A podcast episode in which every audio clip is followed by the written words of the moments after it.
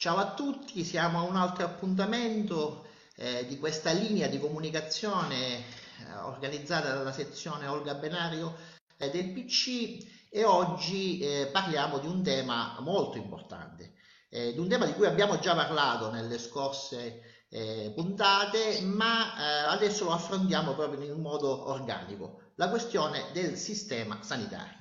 Eh, ne parliamo con eh, Mauro Alboresi, che è il nostro segretario nazionale, il segretario nazionale eh, del PC, e che ha lavorato molto su questo settore, anche perché il partito ha prodotto proprio in questi giorni una piattaforma organica ehm, sul sistema sanitario, sulla sua crisi e su cosa bisogna fare per avere in questo nostro paese un sistema eh, sanitario decente. Intanto ciao Mauro, come stai?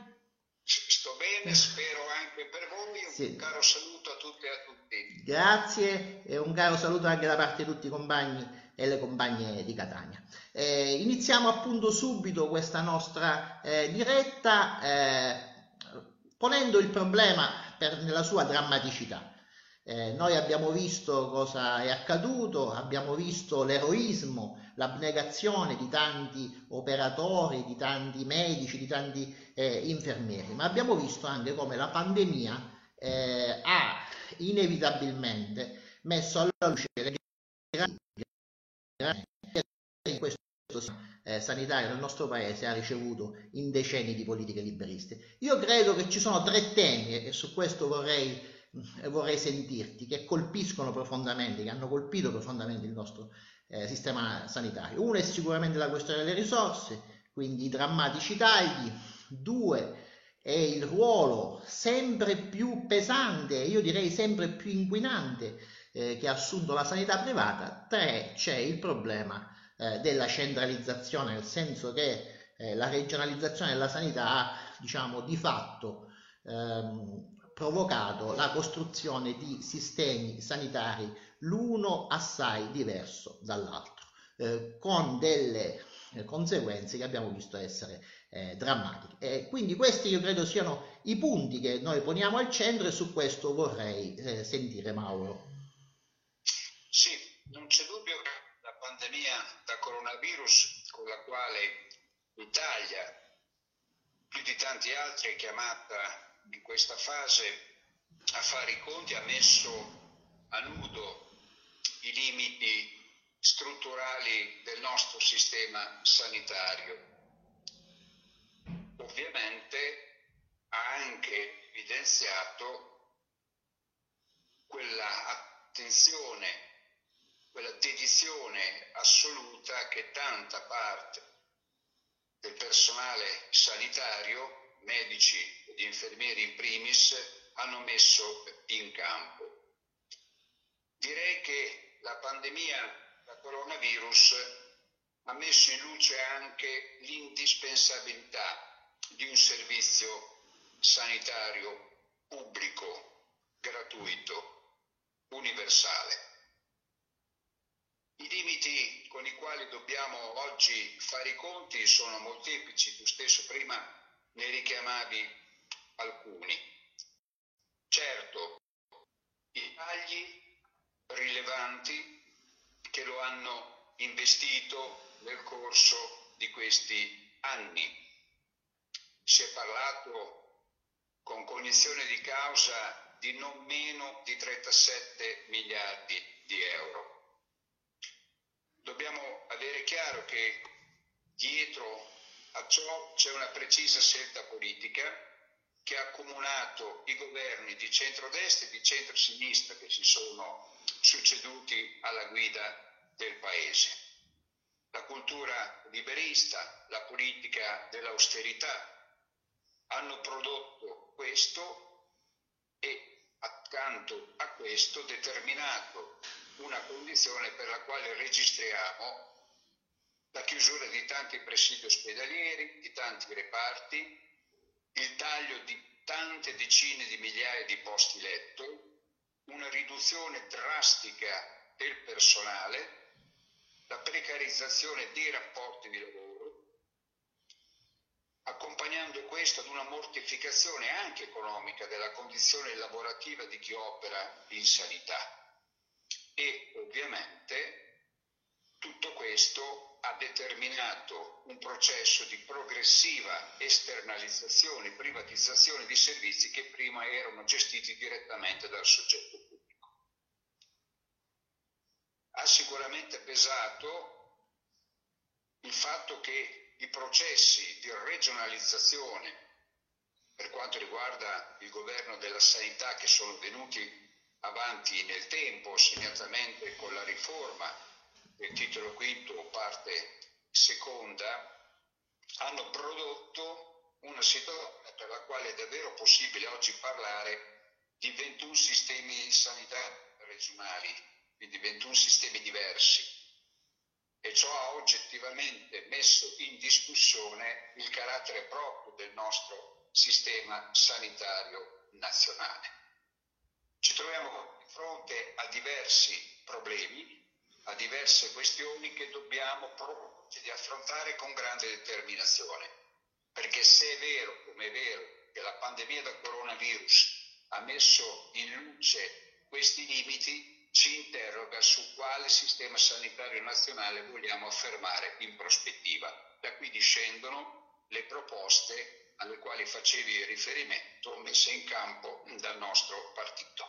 Bene, allora andiamo più a fondo eh, su queste proposte, sui nodi che noi eh, poniamo all'attenzione e soprattutto sui nodi che indichiamo con la mobilitazione, perché noi sappiamo benissimo eh, che la questione sanitaria è esemplificativa eh, del problema dello Stato sociale, forse eh, la questione più emergente del problema dello Stato sociale e diciamo, in questo campo eh, diciamo, le, i successi si sono conquistati e si conquisteranno con le lotte, eh, sicuramente non solo eh, con i convegni. Quindi noi abbiamo fatto una vera e propria piattaforma di lotta. Eh, su diciamo, tutti i punti essenziali ora li ascolteremo eh, da te. Io ne voglio sottolineare due che appartengono in qualche modo a un campo che è ehm, diciamo, all'incrocio fra le competenze della sanità, del Ministero eh, della Sanità e quelle del Ministero della, eh, dell'Università, del, del, diciamo, degli apparati formativi. Sono due nostre eh, proposte da tempo eh, in campo che però adesso sono, eh, come dire, ancora più, eh, come dire, eh, emergenti, ancora più eh, importanti. E sono le, le proposte innanzitutto dell'abolizione finalmente del numero chiuso eh, all'università. Io credo che siamo di fronte eh, a una situazione paradossale perché mentre siamo in una condizione in cui il sistema sanitario già prima della pandemia aveva una drammatica carenza eh, di medici, eh, siamo nella situazione che tutti eh, vediamo e però diciamo a bocce ferme eh, nei prossimi mesi ancora una volta l'accesso all'università, alla facoltà di medicina sarà eh, limitato. E insieme a questo c'è il problema eh, delle borse di studio di specializzazione, del numero chiuso nelle professioni infermieristiche. Quindi un grande problema eh, di eh, formazione, di libertà eh, di accesso alla formazione e contemporaneamente di necessità del sistema di avere migliaia di giovani che entrano a rafforzare questo sistema. E dall'altro eh, io credo che si ponga anche eh, un grande problema rispetto alla ricerca scientifica. Eh, la pandemia ci dimostra che non possiamo più permetterci nel campo medico, ma io credo anche in altri campi, eh, di delegare, di eh, lasciare che la ricerca eh, scientifica sia subalterna ai grandi interessi privati, in questo caso ad esempio delle cause eh, farmaceutiche. Due esempi che dimostrano come la questione sanitaria in qualche modo incida, intersechi tutte le questioni eh, dello Stato, tutte le questioni di come riorganizzare la società. E proprio per questo io appunto ti chiedo di farci un quadro complessivo della nostra piattaforma.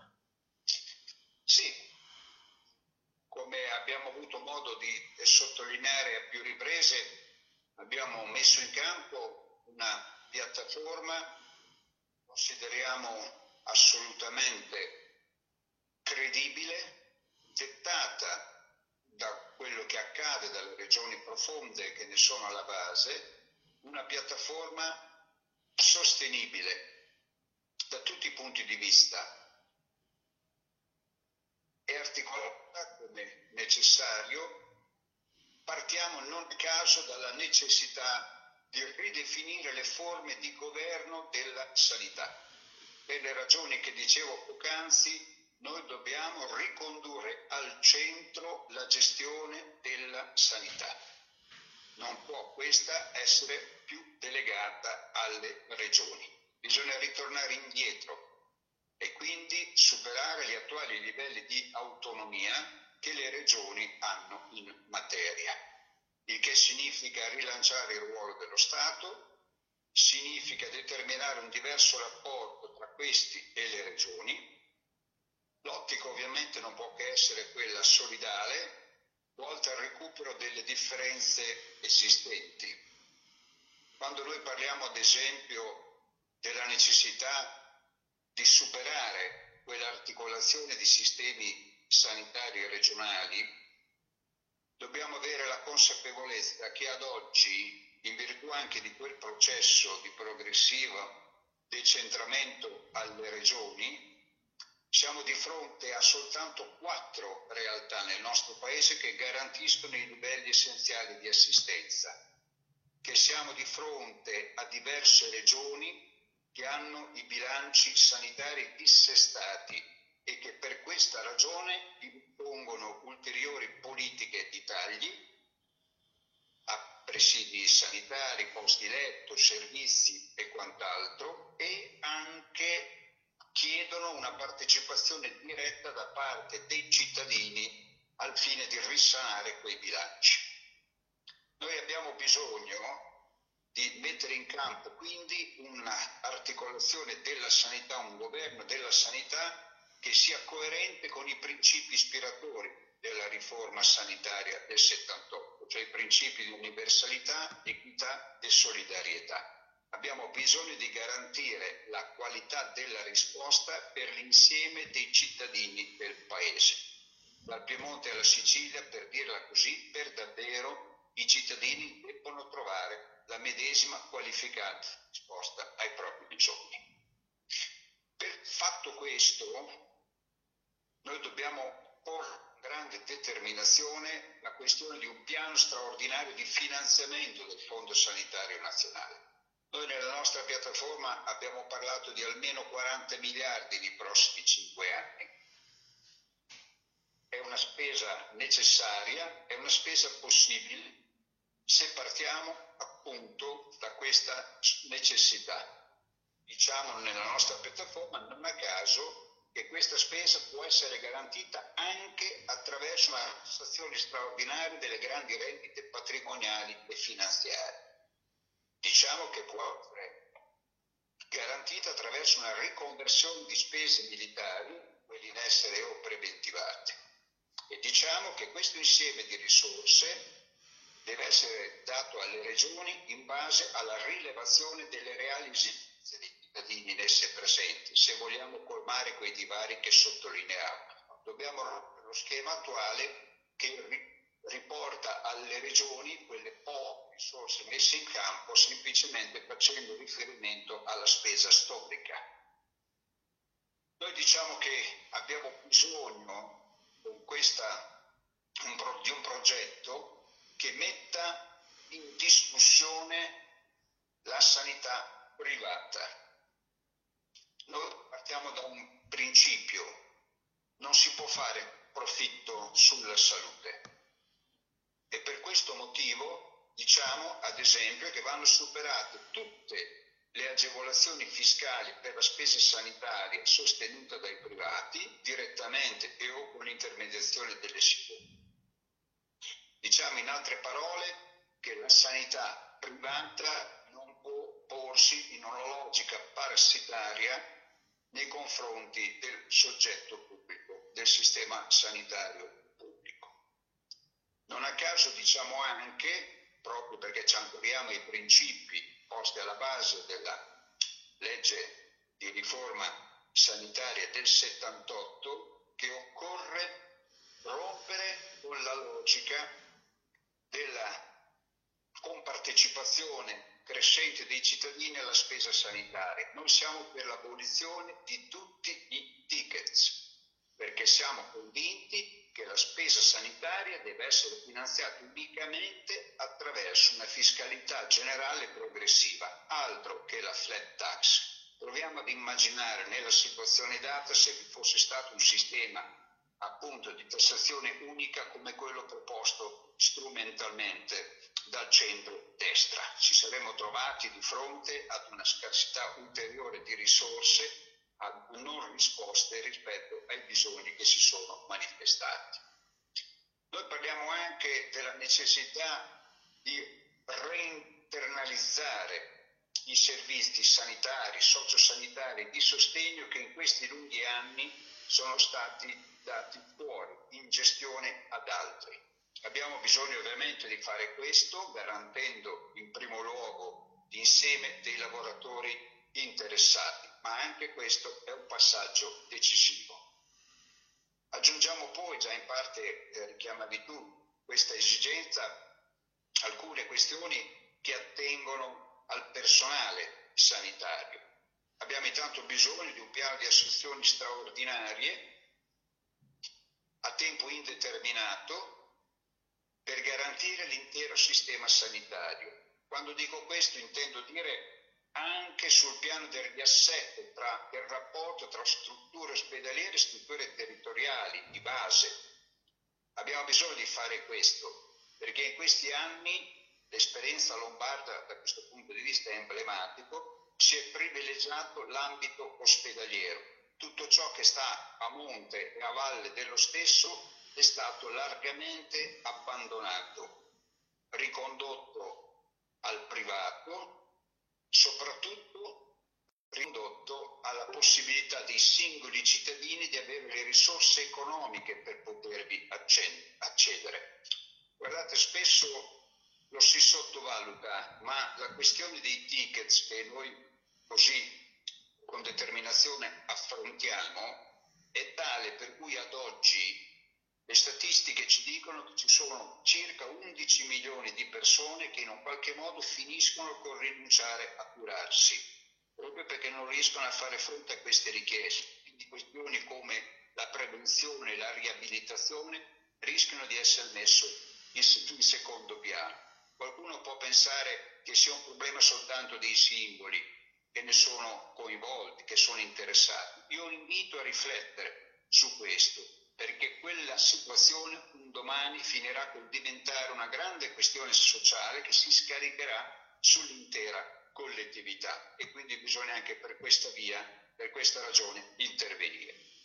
Noi ovviamente parliamo di assunzioni sanitarie definendo anche dei numeri, dei numeri che sono la lettura di quello che è accaduto ad oggi che sono anche derivanti dall'analisi che facciamo rispetto al fabbisogno del sistema.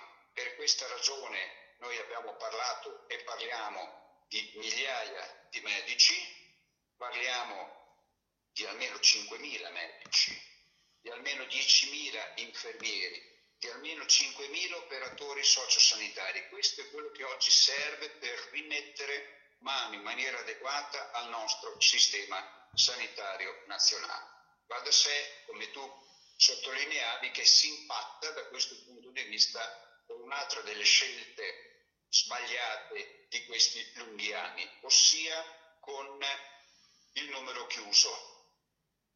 Noi dobbiamo rompere questo schema, sono i fatti che ci dicono che questo è assolutamente necessario e quindi non dobbiamo fare altro che riprendere una posizione da noi da tanto tempo espressa, il superamento del numero chiuso per quanto riguarda la formazione del personale medico e del personale infermieristico, in generale del personale sanitario.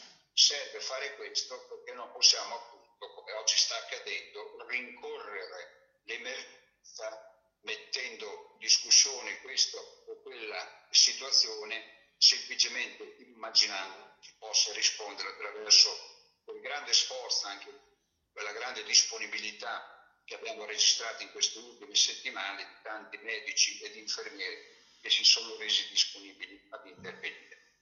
Credo anche che sia fondamentale porre l'accento sulla questione della ricerca, che non può essere appunto delegata, come sottolineavi, al privato, agli interessi dei grandi gruppi farmaceutici, come oggi per tanta parte è, e quindi non a caso poniamo anche la questione di rimettere al centro una ricerca pubblica, una produzione pubblica di farmaci e presidi sanitari. Abbiamo bisogno di questo. Abbiamo toccato con mano, non a caso, recentemente la mancanza delle mascherine. Questo è avvenuto semplicemente perché nel tempo si è deciso di lasciare andare, si è deciso di recuperare a prezzi ovviamente assai minori sul mercato mondiale, mettendo quindi il nostro sistema in condizioni di dover rincorrere anche su questo terreno. Io penso che si possa affermare che le proposte che noi abbiamo messo in campo, mettiamo in campo, sono delle proposte appunto che fanno i conti con la realtà e ci propongono di ridisegnare un sistema sanitario pubblico, gratuito, di qualità, del quale mi pare nessuno oggi possa dubitare. Questa è la risposta che dobbiamo dare ai problemi con i quali oggi siamo chiamati a fare i conti. Bene, quindi un quadro molto organico, una piattaforma molto organica e ribadiamo una piattaforma di lotta perché non c'è dubbio che tutte queste cose che noi poniamo eh, come necessarie, come indispensabili eh, per il paese sono diciamo tutte eh, cose che vanno in assoluta controtendenza rispetto a quello che si è detto eh, fino a qualche ora prima dello scoppio della pandemia. Ricordiamo che stavamo che al centro del dibattito eh, politico in questo paese ancora nei mesi eh, di gennaio e di febbraio eh, c'era il problema dell'autonomia differenziata, cioè esattamente il contrario di quello, ehm, di, quello che, di cui c'è bisogno. Eh, io però ti vorrei, però, diciamo, vorrei parlare con te, vorrei eh, confrontarmi innanzitutto forse sul nodo eh, principale eh, per affermare eh, questa riforma eh, sanitaria necessaria e in generale una nuova stagione sociale nel Paese, che noi abbiamo voluto eh, iniziare da qui, iniziare diciamo, da quello che, che abbiamo drammaticamente eh, sotto gli occhi tutti i giorni, cioè questa sofferenza del sistema sanitario eh, nazionale, eh, perché partendo da qui, partendo dai bisogni reali, indubbiamente andiamo poi direttamente alle grandi eh, scelte politiche, perché non c'è dubbio eh, che ci sono tante questioni, tanti problemi anche stratificati nella storia del nostro paese, il nostro sappiamo è un paese complesso, però non c'è dubbio eh, che il peso maggiore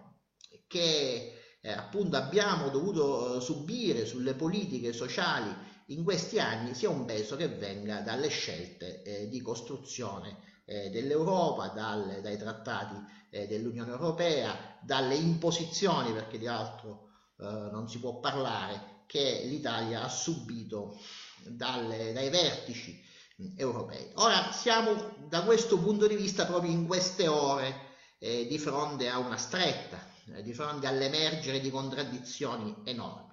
Ecco, di fronte a questo, che in qualche modo eh, conferma le nostre critiche che già nel congresso di fondazione eh, avevamo espresso. Eh, qual è la posizione del nostro partito? Come ci eh, prepariamo ad affrontare questa nuova eh, fase, direi questa nuova e più drammatica e più stringente fase? Intanto non v'è ombra di dubbio, come sottolineavi, che il sistema sanitario nazionale si è affermato a suo tempo non casualmente, ma grazie alle lotte del movimento operaio, grazie alla presenza di una soggettività politica largamente riconducibile al Partito Comunista Italiano che vi dava voce, che lo sosteneva, che vi dava rappresentanza. È evidente rimettere al centro le questioni che noi eh, sottolineiamo impone un approccio che non può essere che quello di una lotta alla quale chiamare tanta parte della società, a partire ovviamente dall'insieme delle forze politiche della sinistra, direi sinistra di alternativa complessivamente intesa. Non ho dubbio che questo presuppone la messa in discussione della cultura politica che ad oggi si è dimostrata predominante in Europa come nel nostro paese, la cultura liberista, il dogma dell'austerità. E non a caso oggi, affrontando le questioni che hanno investito e investono prepotentemente l'Unione Europea, a fronte della crisi sanitaria prodotta dal coronavirus, ma anche per certi aspetti, dovremmo dire, soprattutto a fronte della crisi economica e sociale che questa porta con sé, aggravando peraltro un quadro da tempo largamente presente. Noi ci troviamo di fronte ad un'Europa che è chiamata oggi più che mai a decidere che cosa vuole essere. Ad oggi si è dimostrata un'Europa essenzialmente finanziaria, assai poco economica, per nulla sociale. O l'Europa riesce davvero a mettere in campo una precisa dimensione sociale che porti i popoli che fanno parte dell'Unione Europea a riconoscersi in essa o rischia oggettivamente di non essere. Mi pare di capire dai segnali che registriamo, anche e soprattutto in quest'ultima fase, che siamo molto lontani dalla possibilità di avere questo tipo di risposta. È palese uno scontro, per così dire, tra nord e sud sicuramente abbiamo bisogno di mettere in campo delle risposte delle quali ad oggi si vede poco e nulla. Io credo che sia importante avere la consapevolezza del fatto che appena superata l'emergenza rappresentata dall'epidemia da coronavirus, saremo chiamati a misurarci grande, con la grande questione del chi paga la crisi economica, le ricadute sociali della stessa che si profila. E io credo in questo senso che sia importante quello che come partito andiamo sottolineando. Occorre mettere in campo un'azione che mette in discussione i paradigmi culturali, le scelte politiche che ad oggi sono state definite, che la questione che questa crisi non la debbono pagare i ceti popolari, il mondo del lavoro, come purtroppo in tante occasioni sino ad oggi sostanzialmente è stato. E per questa ragione viene inevitabilmente messa in discussione la stessa funzione, lo stesso ruolo dell'Unione Europea. Credo che la drammaticità della situazione, le non risposte che ad oggi registriamo davvero spingono in direzione della necessità di superare questa Unione Europea per andare in un'altra direzione, che è quella di immaginare, costruire un'Europa che si basa su ben altri presupposti. Credo che questo sia uno dei nodi con i quali necessariamente nelle prossime settimane saremo chiamati tutti quanti a fare i conti. Bene, una posizione chiara rispetto alla non riformabilità eh, dell'Unione Europea che di resto diciamo, eh, è di fronte eh, a noi tutti i giorni. Eh, io penso che vorremmo approfittare anche della tua presenza Mauro e della, di questa diretta anche brevemente per eh, ringraziare invece, mentre appunto eh, i nostri partner, come si dice, storici, eh, hanno in qualche modo dimostrato eh, la loro scarsa solidarietà, invece noi abbiamo da ringraziare molto eh, la solidarietà eh, di paesi come la Cina, eh, come la Russia, come Cuba, che invece hanno appunto mostrato di che pasta sono fatti. E io direi anche di che intelligenza come dire, globale sono, sono, sono capaci. E, ehm, a questi in particolare noi vorremmo, perché abbiamo un rapporto eh, particolare, ma so che anche tu hai sviluppato eh, molti contatti, eh, vorremmo ringraziare i compagni del Vietnam che hanno proprio verso il territorio eh, catanese attivato un meccanismo eh, di solidarietà. Quindi io credo che, se, che è giusto eh, che noi rivolgiamo a questi paesi, a questi partiti, eh, comunisti, a questi apparati pubblici che si sono mobilitati in senso solidale un ringraziamento e un riconoscimento. Sì, sono assolutamente d'accordo con quello che eh, dici. Proprio in questi giorni, a nome del partito, ho scritto a questi diversi soggetti ringraziandoli per l'attenzione dimostrata nei confronti del nostro paese, del nostro popolo. L'ho fatto in ultimo con il Vietnam, con la Cina, con Cuba.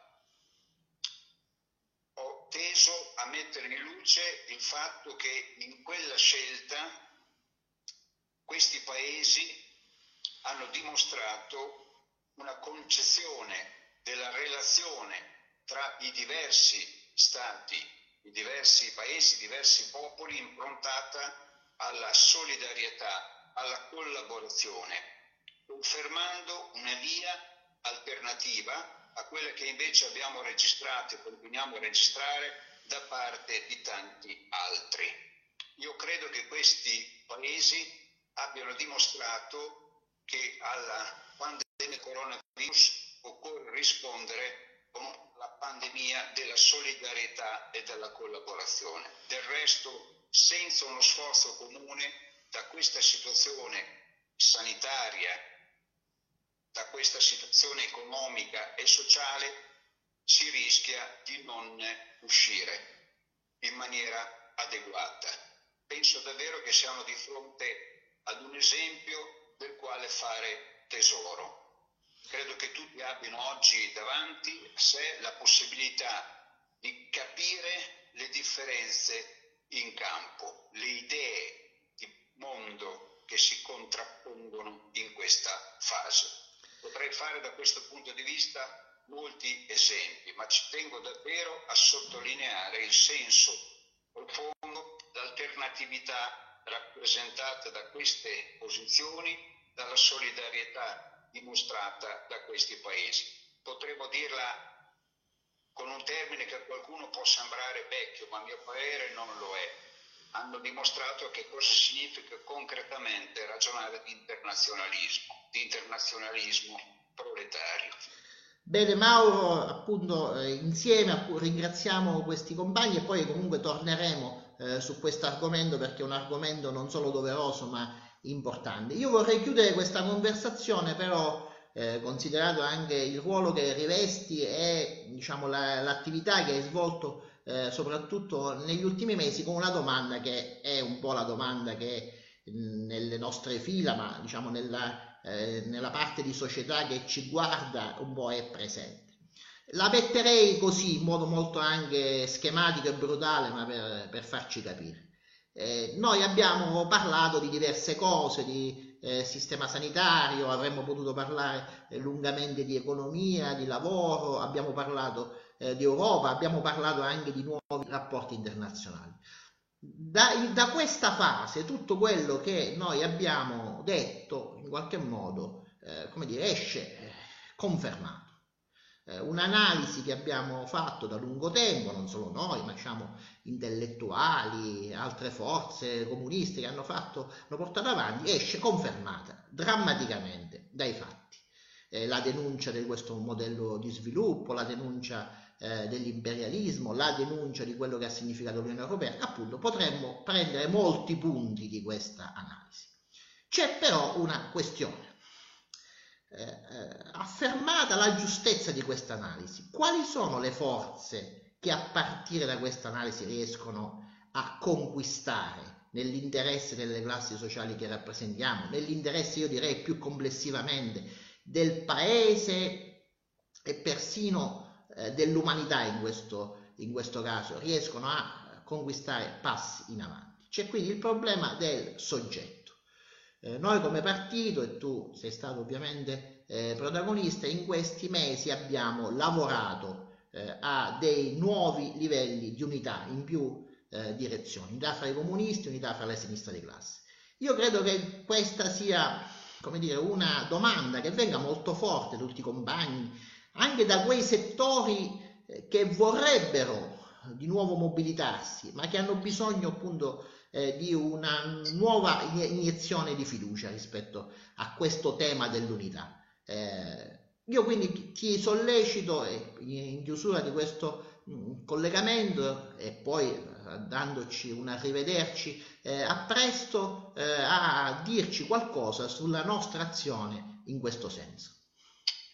Chi ci conosce, chi ci segue sa che noi da sempre ci siamo adoperati nella ricerca della massima unità tra le forze comuniste all'interno di quello che definiamo il fronte ampio della sinistra di classe.